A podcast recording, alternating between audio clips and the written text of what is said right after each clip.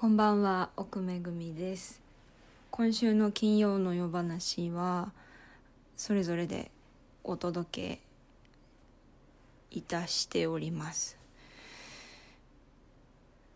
今日撮ってる日が雨でやっぱあのお日様が出てなかったので今日は結構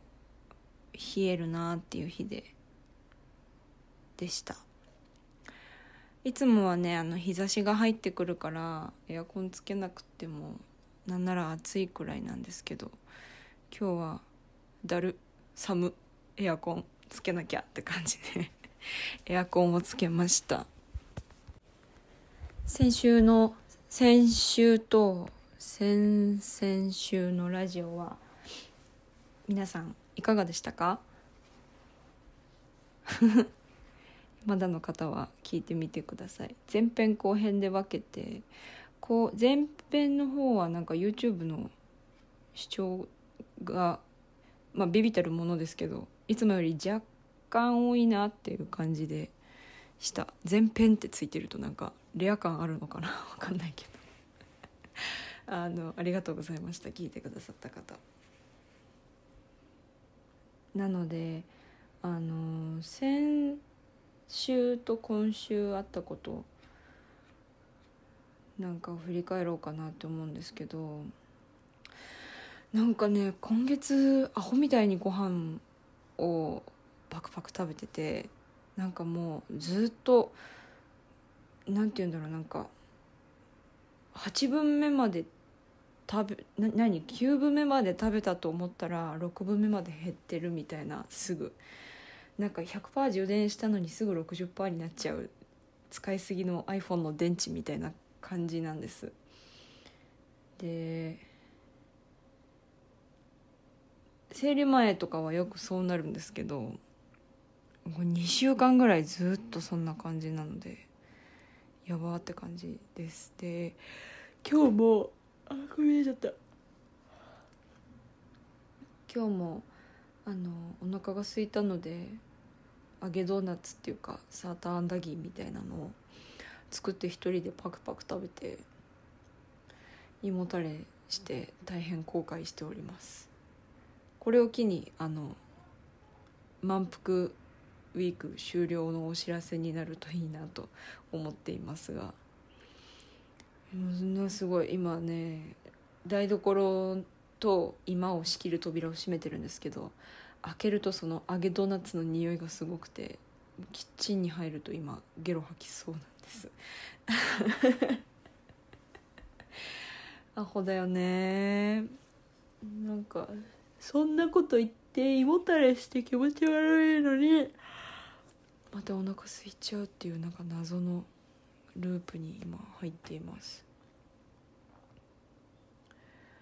さっきまで雨降ってたんですけど今晴れて夕焼けの空になってきました。もうすっかり秋も終わって冬の始まりみたいになりますね。ところで来週引っ越しなんですよ私。なので今撮ってるこのお家とはあとあもうあくび止まんないんだけど。やばはああとは失礼しました。あと1週間くらいでお別れなんですけどまだ何にもしてません。やばいですね。一体どうなるんでしょう。まあでも今日雨だったからやる気起きなくてまあしょうがないかなみたいな 感じで怒られちゃうな。あの12月の4日が完全なもう今のお家の引き渡し日で4日には引っ越し完了してたいんですよ。で1日から鍵がもらえてあのもう荷物入れていいよみたいな感じになる予定です。なんですね。ただジョー君お仕事があるのであるのとちょっと節約のために引っ越し屋さん今回呼ばないので私が4日間かけて EK ワゴンに荷物を積んで、えー、まるっと4日間で引っ越すっていう、えー、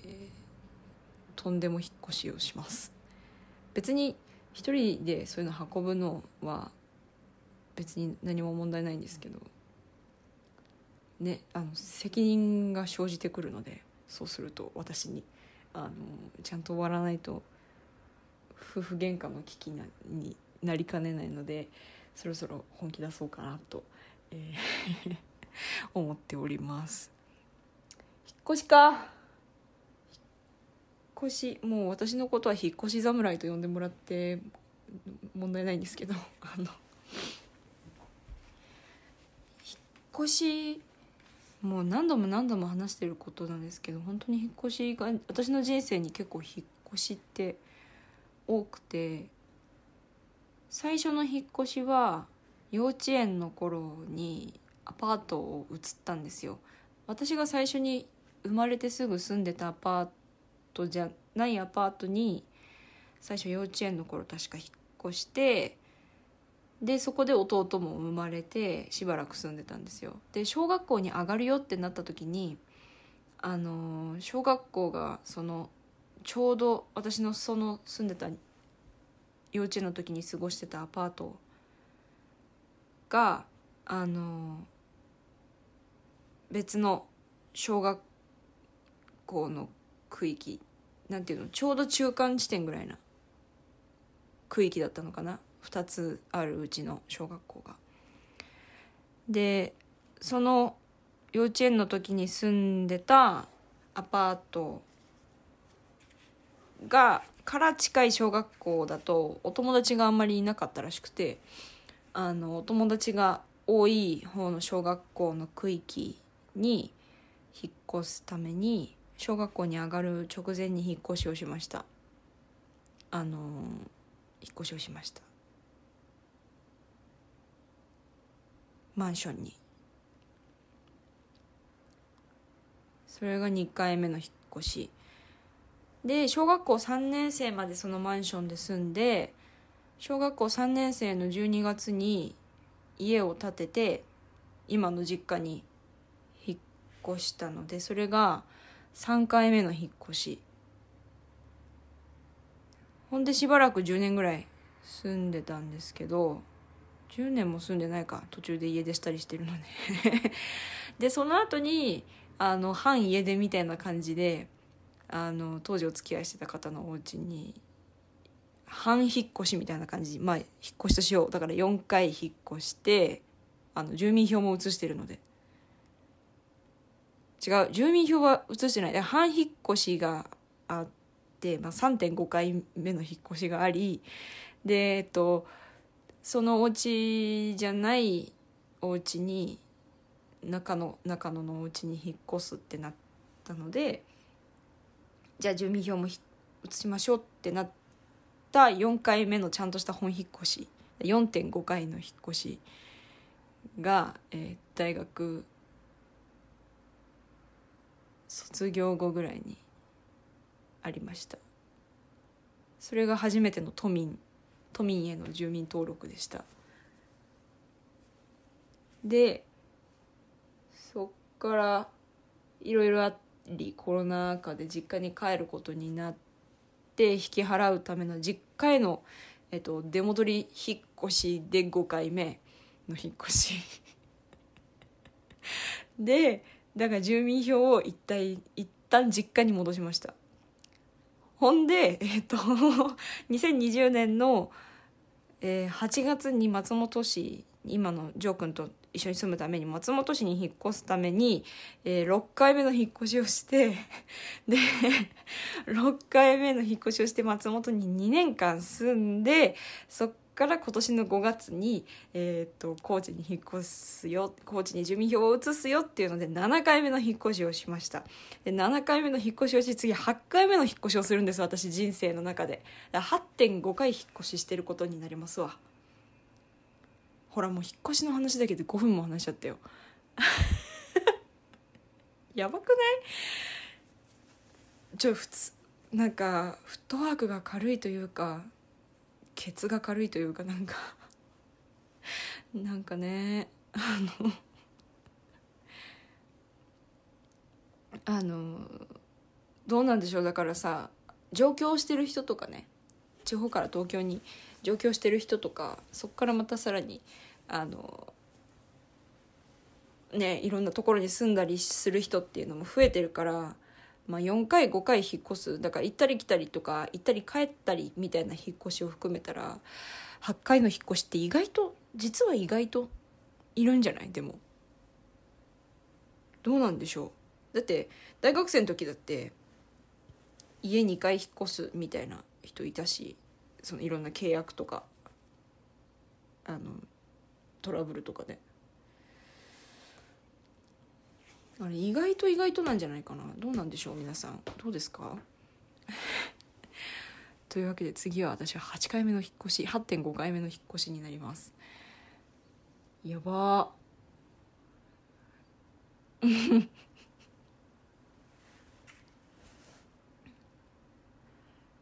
越し楽しいよ。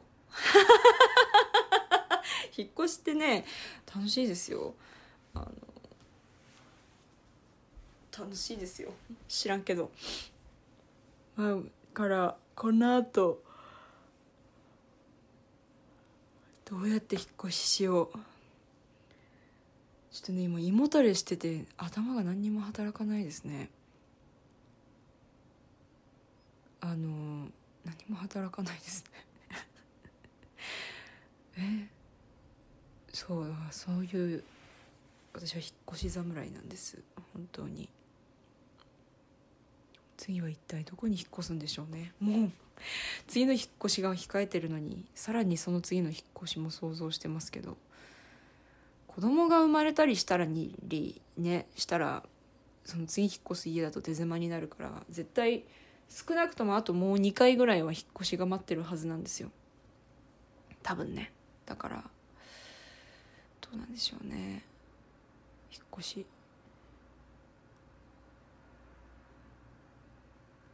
あの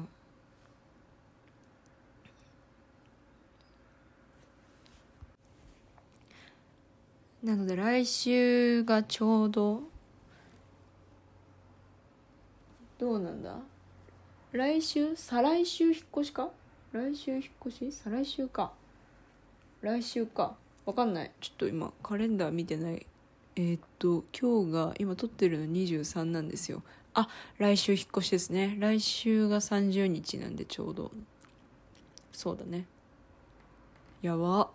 さっきからやばしか言ってない。なので来週のラジオももしかするとそれぞれになるかな。それぞれになってこのお家からのラジオは最後になるかなって感じです。結構気に入ってたんだけどね。何度も言うけどね。まあでもねきっと部屋余らせ余らせ部屋がなくなった方が多分こうこうてめえの手の内に収まるテリトリーにににになってあのー、ちょっとおうち生活を、はあ、落ち着くんじゃないかなと思ってます。来月は引っ越ししてジョー君は一回出張があってで年末に東京でジョー君お仕事もあるし帰省もするしでバッタバタのどしわすなんですけどなんとか生き抜こうと思います。高知から私も埼玉の実家に帰ろうと思っていてあのお金ないのでちょっと遊べるかどうかは分からないんですけどあの埼玉にはいるのでみんなあの連絡くれてもいいよ。偉そう。弟帰ってくる弟今北海道に住んでるんですけど弟帰ってくるか分かんないのでもしかしたら私だけの帰省になるかもしれない丸ですね。であとはあのあくびが震えてられない先々週だからあのラジオ先週先々週のラジオを撮った次の日にあの2回目のワクチンを打ってきたんですよ。コロナ COVID の。であのー、あれ熱出るのって本当なんですね。熱が出ましてまんまと。腕上がらないみたいなことはなかったけど今も腕痛いです。あのかゆいし。でもう熱が出てですよ。あのだるいしなんか筋肉痛？あこれが関節痛かって思って、うん、体痛いし最悪みたいな。でいっぱい寝て頭痛くてみたいな。解熱剤飲んで23日熱が下がらない感じでした。一回バーって上がってでもバーって上がっても微妙だったんですよ。多分うちの体温計壊れてたっていうのもあるんですけどなんか微妙微妙でなんかうちの体温計7度6分ぐらい。8度まではいかなかったけどでもなんか微熱が一番疲れるなんか下がる？下がらない？みたいな。多分本当は8度ぐらいあったのかもしれない。な分かんない。なんか1回目測って2回目測ったらなんか10分後ぐらいに36度とか言い上がる体温計だったので、まあ、とりあえず熱があるってことだけ分かればいいかなって思って買った体温計だったのであの ダメですね。安い体温計って。で久しぶりに発熱を経験しました。大学3年生の時に一回風邪ひいた時以来の発熱であのなんとかは風邪ひかないとは言いますが私マジで風邪ひいてなかったので本当に。そう大学3年？4年？3年か。大学3年生の時にその一回あのお仕事中に温熱が出て以来だったのであと喉そう本番期間に喉やっちゃうみたいなそう本番期間に喉やっちゃうみたいな大ポカをした後からトラウマになっちゃって風邪ひくのが。何としてでも風邪ひかないっていうあのマインドであの今日までいたんですけどワクチンを打つまで。ワクチンを打って発熱するまでその発熱と喉風邪っていうのは本当に引かないでやるっていう気概で生きてきたんですけどワクチン打って発熱してからなんかその体調は悪くないんだけど体の具合そのなんか具合が悪い。あの気持ち悪いとかだるいとかじゃなくてもうなんか体のパーツとか内臓の具合が悪くてなんかあのまず発熱って疲れるんだねあれね。あの発熱で全身筋肉痛になってで熱で浮かされてるからその体が痛いっていうのも多分感じてたのはあのごく一部の痛みだった。たみたいなんですよ。だから熱下がった瞬間に体がボワーンって痛くなってあこんなに痛かったんだ私の体って思って。であのまず筋肉痛に発熱の後筋肉痛に悩まされてで発熱プラス筋肉痛と関節痛があったもんでその多分すごい変なところに体の力が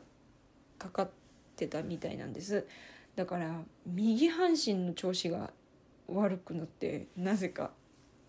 体の右半分の具合が今いまだにちょっと引きずってて悪いんですけどまず熱下がってから2日3日ぐらいあの右の肩が右の肩と首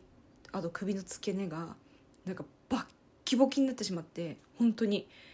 バッキボキのゴリンゴリンになって凝り固まりあのなんかこうなんて言うんだろう。もう筋肉痛なの。だから動かなくて何したわけでもないのに動かないし血の巡りも悪いからなんか肌はぼんやりしてくるし頭は一生痛いしゲロも吐きそうみたいな。なんかこうこうなんか副作用じゃない具合の悪さみたいなのがほんとついこの間ぐらいまであってもうなんかファーって感じでした。もうやだ打ちたくない。もう一回打たないと。あいあの証明書みたいなのとかあと何？その海外渡航する時の自主隔離が3回目でいらないんですよね確かね。来年その海外旅行する予定なので多分まだ日本はその自主隔離みたいなのとかいろいろあるかなと思って3回目も打つ予定なんですけど絶対嫌だ。だってもうなんか何も悪いことしてないのにさ自ら具合悪くなりに行かないといけないの。何なの？腹立つわって感じなんですよね。なんか腹腹が立ってますなんかなんか。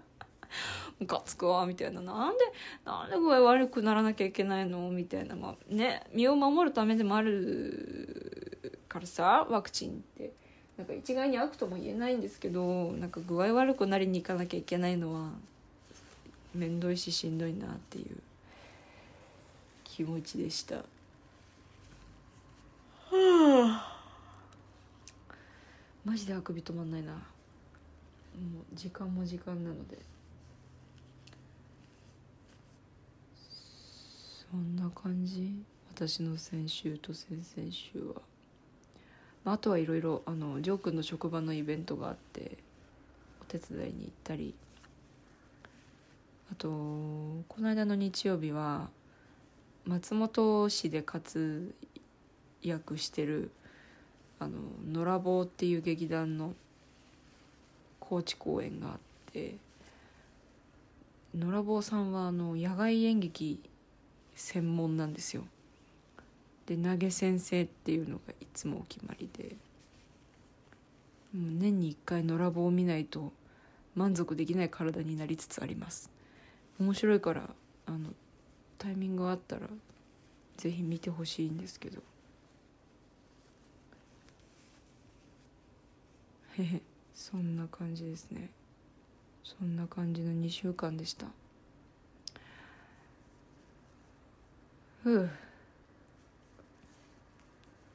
越し頑張ります。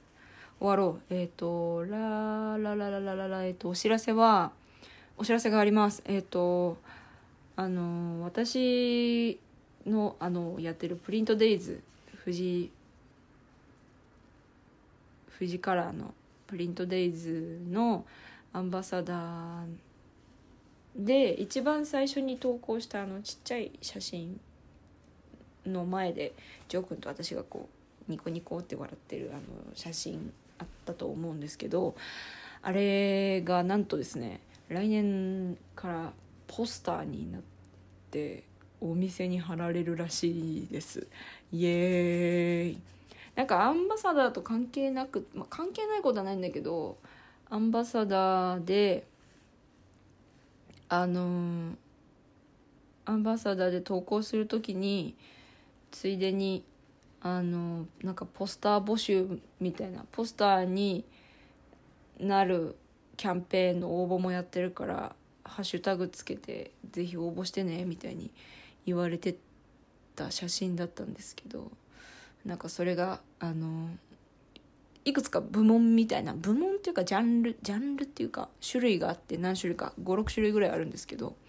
あの私と子供ともっととか私の推しともっととかあの私の私と家族ともっとみたいなあのハッシュタグの種類がいくつかあってうちらの写真はあの私とカップルともカップルと写真ともっとみたいなあのカップル部門であの ポスターになるらしいです。でポスターになるのは来年からなんですけどあの何？プリントデイズのホームページには一応広告としてもう載ってるらしいです。プリントデイズのホームページ行くと最初広瀬すずちゃんが出てくるんですけど広瀬すずちゃんの写真を右に23スクロールぐらいするとあの私たちの写真が出てくるのでよかったらあのご覧になってみてください。でこれを機にねあのもうお年賀の季節にもなりますからあの写真整理したり年賀状にする写真を撮ってみたりあの年末も皆さんの身近な写真ライフを楽しんでいただけたらなと思いますです。そんな感じですかね。じゃあ後半めぐちゃんにバトンタッチしようと思います。では後半に続く。奥めぐみと阿部めぐみの金曜の夜話。はい皆さんこんばんは。金曜の夜話です、えー今回はそれぞれの夜話ということにさせていただきました。阿部めぐみです。どうもです。えー、ね思いがけず2週にわたってあの不思議ととっても盛り上がってしまった、えー、2人の恵みのあの妄想話にお付き合いいただきありがとうございました。いかがでしたか？結構ねああいう風に考える時間が本当に楽しいですね。えーっと私は明日小屋入りです。小屋入り前日の夜に今撮ってます。本当はねあの2人で撮る予定も組んでもらってたんですけどなんかちょっとあのやっぱ本番前の稽古とか投資も増えたりなんかうん自分でもこうあまだここがあそこがみたいな感じでこう考えたりしちゃう分あのヘロヘロになっちゃってなんかうまくおしゃべりができなそうな変なチョコポンコツヘロヘロマンになっちゃいそうだったんであの急遽一人にさせてもらいました。だからあの言い訳じゃないけどうまくしゃべれないかもしれないんですが、えー続けてるから頑張って。いや楽しいしね本当に。別にあの幸せな意味で、えー頑張ってって言っちゃったけど。うん？もうおかしいけど。えっとはい。喋っております。ということでねもう小屋入りですね。早いですね。なんかね今日あんまり実感が持ててなくてやばいです。朝のうちにブワーっていつものこう、うん、もうだいぶね慣れてきたこう小槍に向けた劇場で使うそれこそメイク道具だったりこう体ほぐすゴリゴリやるなんかこうマッサージの道具だったりとか、うん、舞台上で履ける内履きとかそういうその小屋入り特有の荷物と、まあ、自分で持ってかなきゃいけないものとかをこうブワーってまとめ朝まとめちゃったんですよ。なんか気持ちがそわそわして。そしたらねなんか逆に日中をこう経て夜になって二次宅しなくてよくて「え大丈夫かな?」みたいな「明日だよね」みたいな感じで今あのあなんだろうな。明日の自分にビビってます。うん。相当緊張するんじゃないかなって。まあ金曜日がねていうか本番始まっちゃったらもうほんと死ぬほど緊張するんだと思うんですけどちょっと今までにない自分の精神状態に戸惑っておりますが。えーっとまあそうだから2週間空い2週間？まあ1週間か。空いたんですけど、まあ、基本的にはずっと稽古をしてました。うん。なんかあったかいですよね。雨降ったりたまに寒いけど11月でまだ私冬のコート的なもの着てなくてちょっと自分でびっくりしてます。寂しい若干。なんかコート着れないから。でも稽古場でも歩くしリュックだしマスクしてるし。多分今までのこう培ってきた気温感よりだいぶ薄着になってるんですよね。マスクも防寒になるし。ちょっとそろそろコート着たいなみたいな感じで。あの昨日はコート着たんですけど着たくなったから着たんですけど気温関係なく。ちょっと失敗しましたね。暑かった。でもなんか着たかったからそのそういう意味では満足だったんですけど、うん、あったかいなと思いますね。気温差がてか気温差激しい。でも20度とか11月も下旬で20度はちょっとね変な感じですね。私的には。うん。で今日お話しできることといえばあのですね数日前に NHK で稽古から夜帰ってきたらちょうどあのプレミアムシアターっていうね BS プレミアムでやってるあのいろんなステージを取り上げてくれるこう深夜にかけてずっと放送してくれるのが NHK ではいつもやってるんですけどそれでもう私がもう爆上がりするあのトリスラインナップが放送されたんですよ。でその後2日3日かなだから本当に今日もなんですけどなんていうかもうそれについてもう本当に興奮状態であのだいぶ幸せなんですけど。ああダメだ、うん、えー、っとさっきまで眠くなかったのにな。すいません。そう興奮状態。あのまあ私は皆さんもねだいぶご存知かと思うんですがクラシックバレエ上がりのもう完全なるバレエ子育ちの人間でして、まあ、母がバイオリニストでまあ変な話の中にいる時からクラシック音楽史的なのをずっと聴き続けしてあのこの世に生まれ落ち、えー、そのまあクラシックそのその本当に素敵な音楽と一緒に踊りたくてバレエを始めた人間だったんですねなんです。で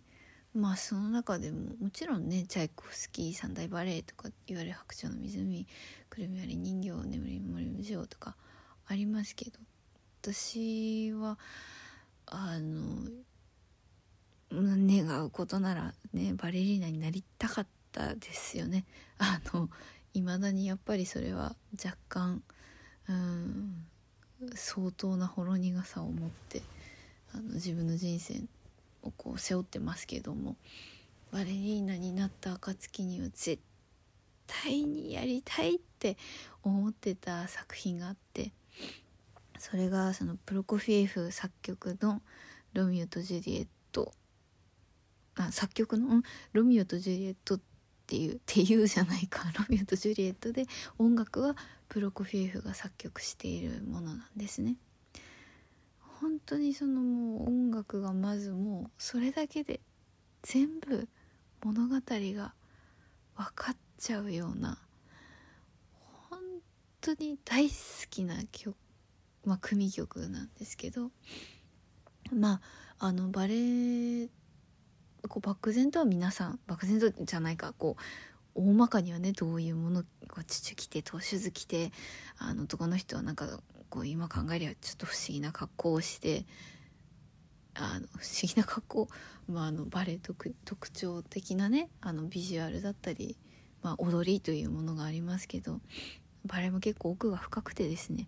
あのそれぞれのそういうこう作品に同じ作曲同じ曲を使用しても振り付けや演出が違うバージョンっていうのが存在するんですね。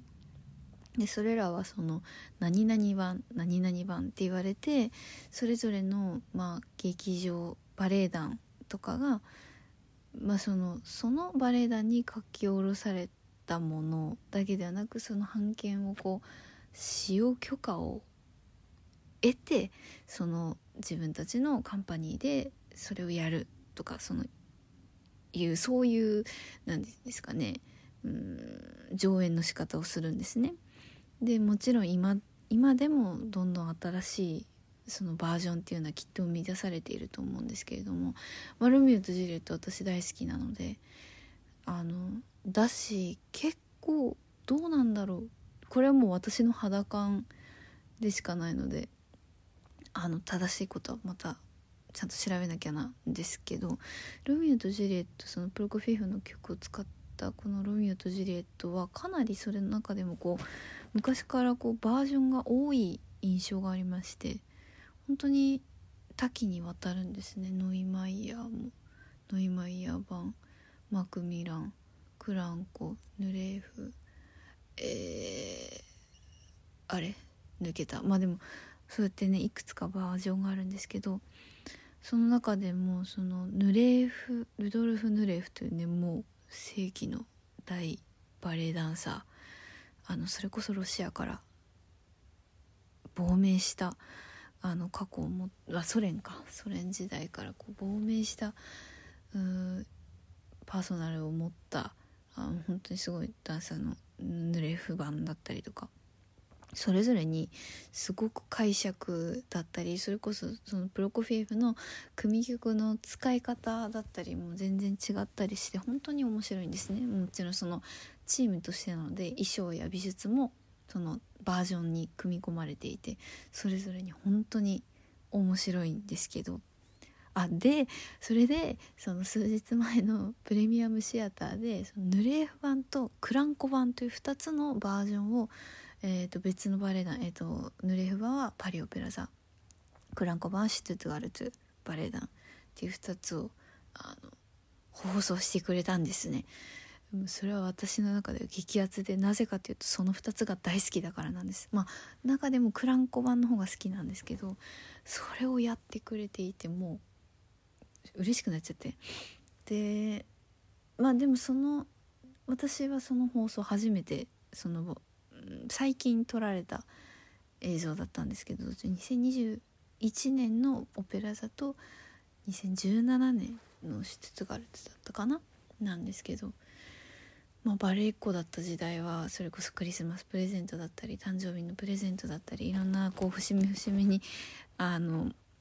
両親からありがたいことにプレゼントをいただいたりした時にまあ基本バレエの DVD もらえば本当に嬉しかったんです。もらえればっていうかもうそれが本当に嬉しかったしプレゼントしてもらってたんですけどなのでまあその10年以上前ぐらいの頃のが、まあ、今いっぱいあるんで10年以上前以前の、えー、っと作品を円盤化したものが。でその中でも私はそのパリ・オペラ座バレエ団の、えーと、1995年バスティーユでやったあのヌレーフ版の DVD っていうのはその数ある私のバレエ DVD コレクションの中でも本当にナンバーワンで大好きなんです。でえっ、とそれにはいろいろ理由があるんですけど、まあ、まずはその今考えれば私の一番最初の推しだったんですね。それこそエトワール。推しと星は似ている。まさにもう推しであり星。あのマニュエル・ルグリというですねあの男性ダンサーがいるんですけど。その人とえー、っと最初もうほんとベストカパートナーと呼ばれていたモニク・ルディエルというその人も本当に素晴らしいバレエダンサーの2人が主役ロミオとジュリエット役のバージョンなんですけど。ヌレフ版の特徴っていうのがすごいそのもうもろ死をテーマに描いてましてこう掛け事をしているそのうん街のうん貧しい何て言うんだっけな。そのまあ不老者のような人とかがこうロミオがこう舞踏会に忍び込む前にあのお金をこう恵んであげたと思ったら死んじゃうとか骸骨みたいなアイテムがいっぱい出てきたりすごいその死とかっていうものをものすごい描いてる。あとはまあ振り付けがあのヌレーフも言うてうんと近現代と言っていいのか。あの本当にクラシックバレエより以前というかまあえー、言葉が出てこない下手くそあのの人なのでこうちょっと新しい振り付けのこうアプローチがあって面白いんですね。でまあえもうダメだ。うん着地点が分かんなくなっちゃった。とにかくこうやってあの幸せなんです。で 違うな。ダメダメダメ。えっとそれでまあ結局その NHK のプレミアムシアターでやってくれていたのは嬉しかったんですけどちょっとあの正直言っちゃうとちょっとがっかりしたんです。なんかうんやっぱバージョンだけじゃない。表現みたいなのが私はなんかその時にええっていう、うん、物足りなさっていう、うん、満足とかじゃないんですけどなんか違くてであの部屋から出してその私の一生の宝物のそのルグリとフォニクルディエールのヌレフ版を DVD で久しぶりに夜中もうお風呂入ろうみたいな時になったのに、うん、いても立っても入れられなくてちょっと見たんです。もう本当にすごくもう本当に素晴らしくてもオーケストラももう一音目から私はもう母と大体あの毎回手をつないで泣いてしまうほどに素晴らしいんですけど。まあでもなんかそういうそのなんか一時前までやっぱりうんバレエから離れたことがもちろんいろんな理由があって自分で決めたことなんですけどやっぱりなんかちょっとね寂しくてあの 耳を澄ませば中学生時代全く見れなくなったような感じで、うん、ちょっと寂しくて、うん、手をつけられなかったんですけど一気になんかそのバレエから離れちょっと距離を置いていた期間に培われたそのオタクである思考回路とあ私はバレエの頃もバレエやってた時もこういうオタク気質があったんだっていうのに結構なんか気がつき許しそしてあの爆発して夜中にもうなんかとにかく嬉しくなっちゃったんです。であのそしたらね YouTube でバレエをとかあんまそういや調べたことなかったけどどうなんだろうと思って。あのロミオジュリエットバレエって英語で調べたらまあいろいろ出てきたんです。まああのね親切な悪い人たちがこう前編載せてくれたりも、まあ、もちろんしてて。バレエはね多分その音楽が著作権に引っかからないから結構あの見れちゃうんですけど。あこれも見れるんだ。へえって思いながら見てたらそしたらクランコ版があったんですけどあクランコ版について話してなかったですね。あのクランコ版っていうのはえヌレフ版以上に私が一番大好きな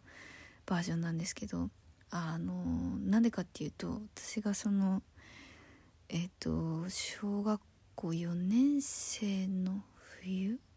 ？5年生の冬か。にあのドイツに家族で行った時にミュンヘン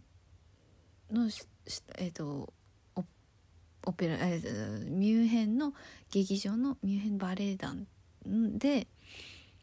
の、えーと、ロミオとジュリエットを見ることができたんです。それがクランコ版だったんですけどそれが本当にかあのえっ、とねロミオ役の人がそのプリンシパルそのトップ主役を張る人になることが決まる時のあの日で。でそのかジュリエットの人はもう本当に大御所のプロの方あ大御所のプロのみんなプロ。もうすごいプロ。あの大御所のプリンシパルもう長年勤めてきた人で。なんかそういうあったかさもあったのかも。理由はを見つけようとしたらそうなんですけど。なんかちょっと本当にとんでもないものを私は私たちはが見たっていうほどのまあどこにもね記事にだって載らないしわからないけど名演を見たんです。でもちろんあの私も拙いこう語彙力でこう帰りとかね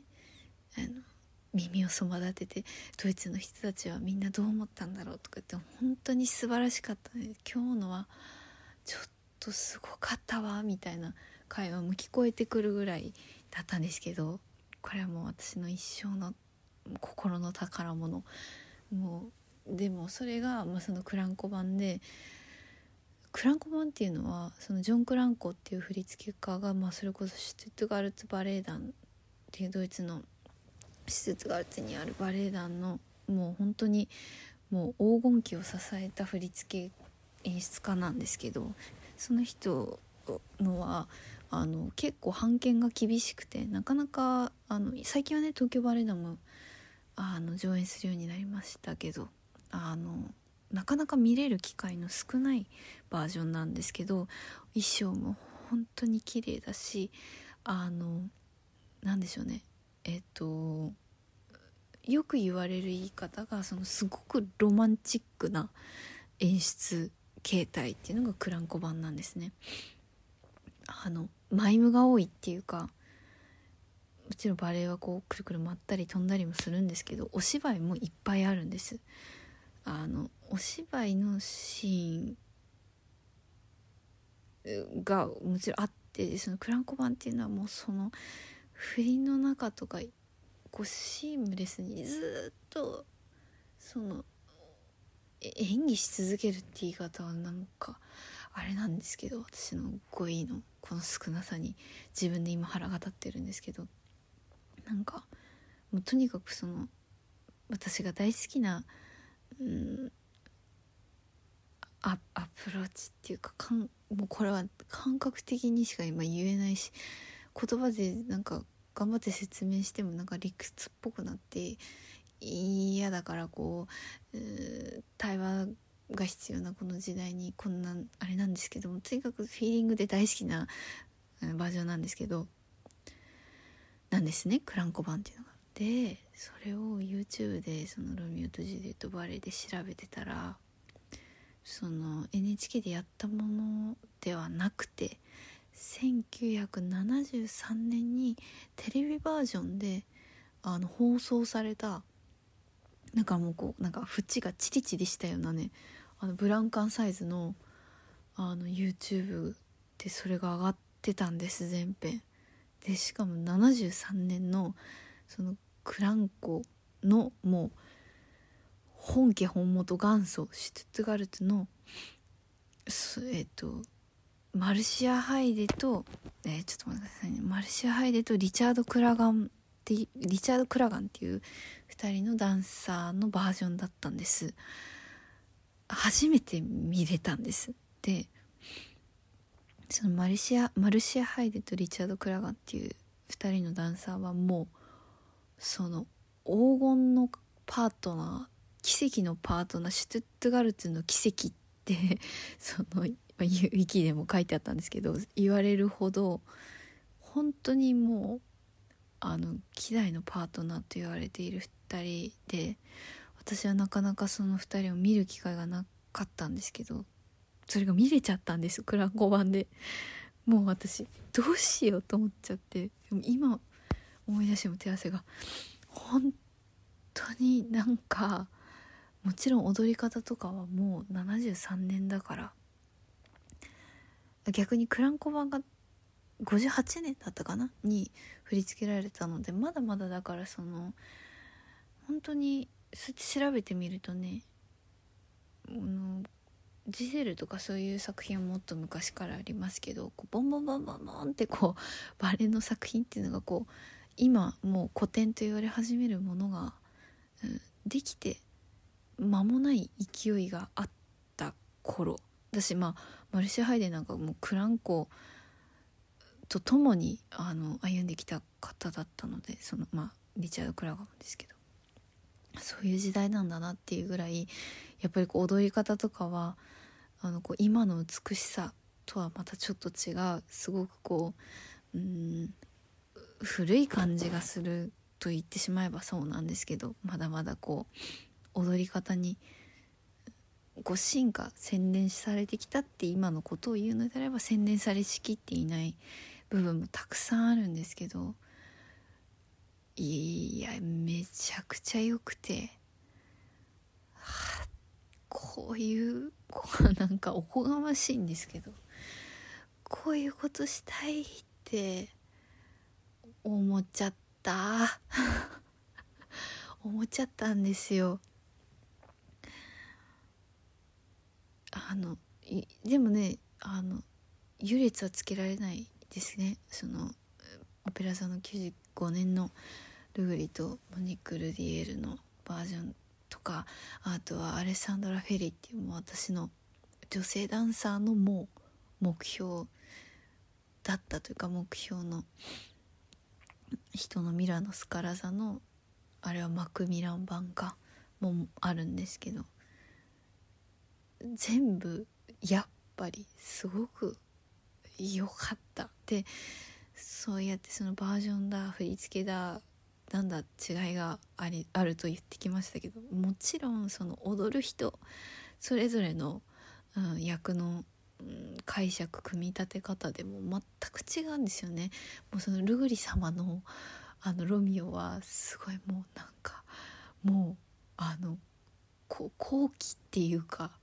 うん、この世にいちゃいけない天使が間違えて落ちてきちゃったみたいなぐらいもうなんかあの王子様なんですけどそれこそリチャード・クラガンのなんかはもうなんだろうな。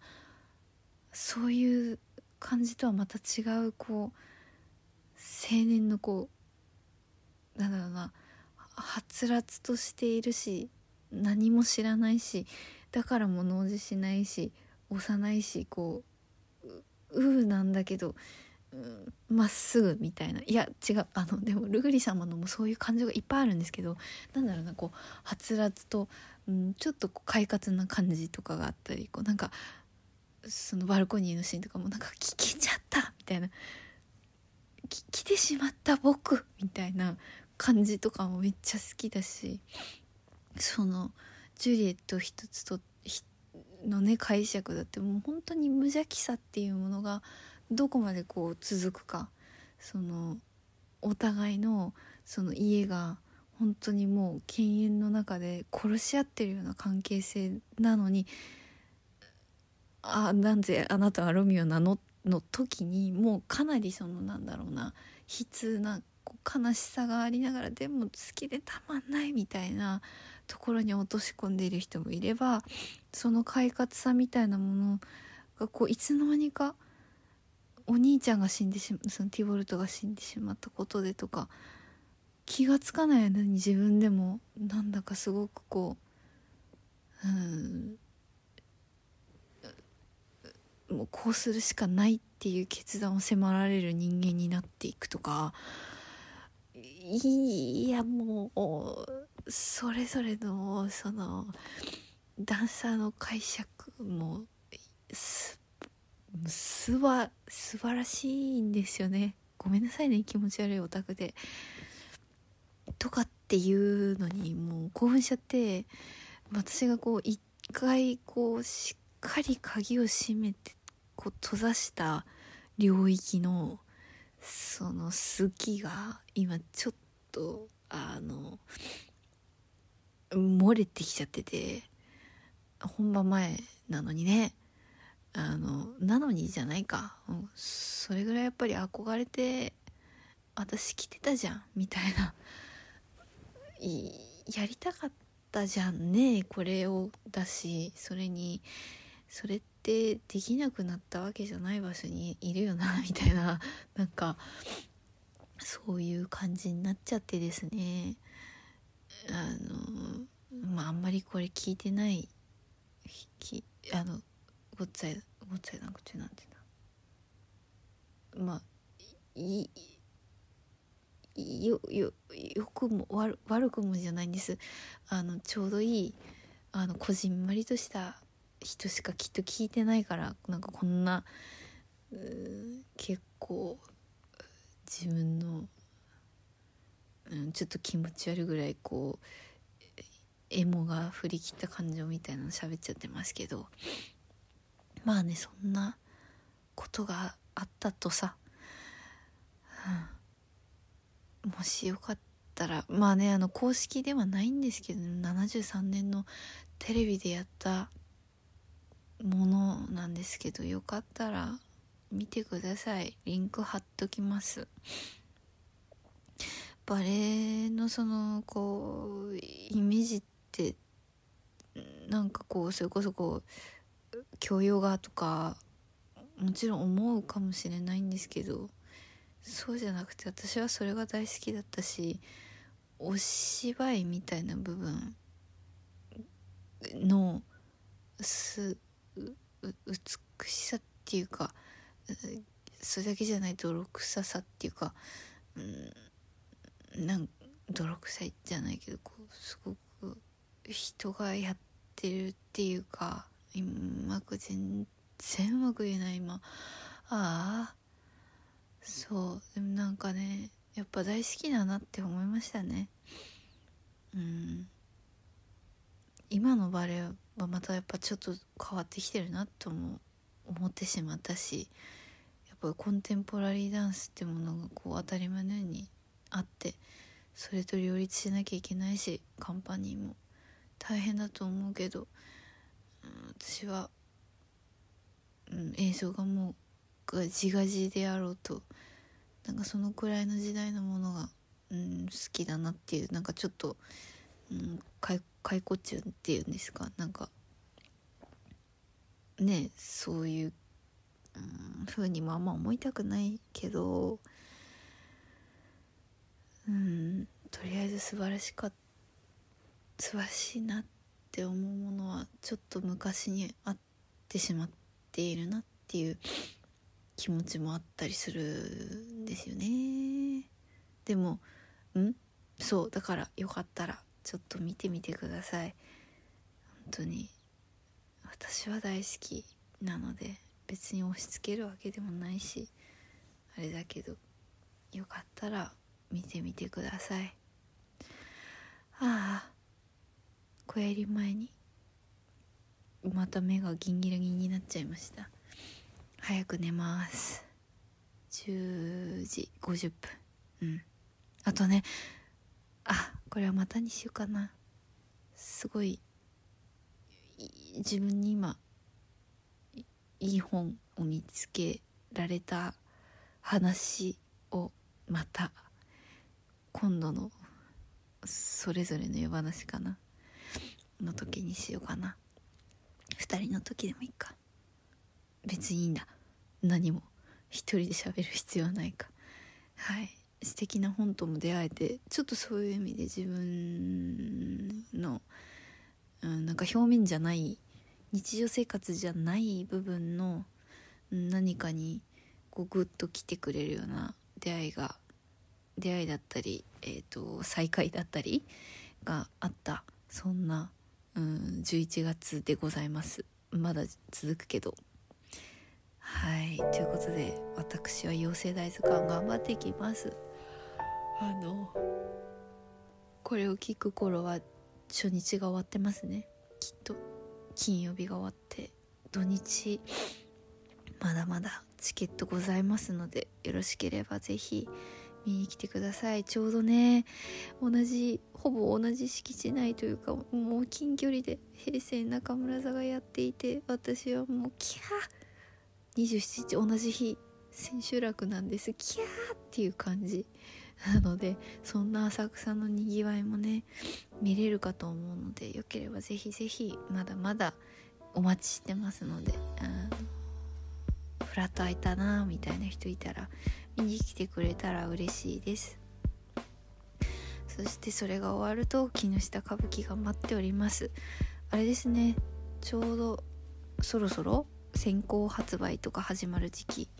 だと思います。木下歌舞伎桜姫東文章で調べていただければ、えー、出てくるかと思います。ああもうじきだ。頑張ろう。浴衣の着方を思い出さなければ。はい。ということでえー、今週もお聴きいただきありがとうございました。えー、33分も喋っちゃった。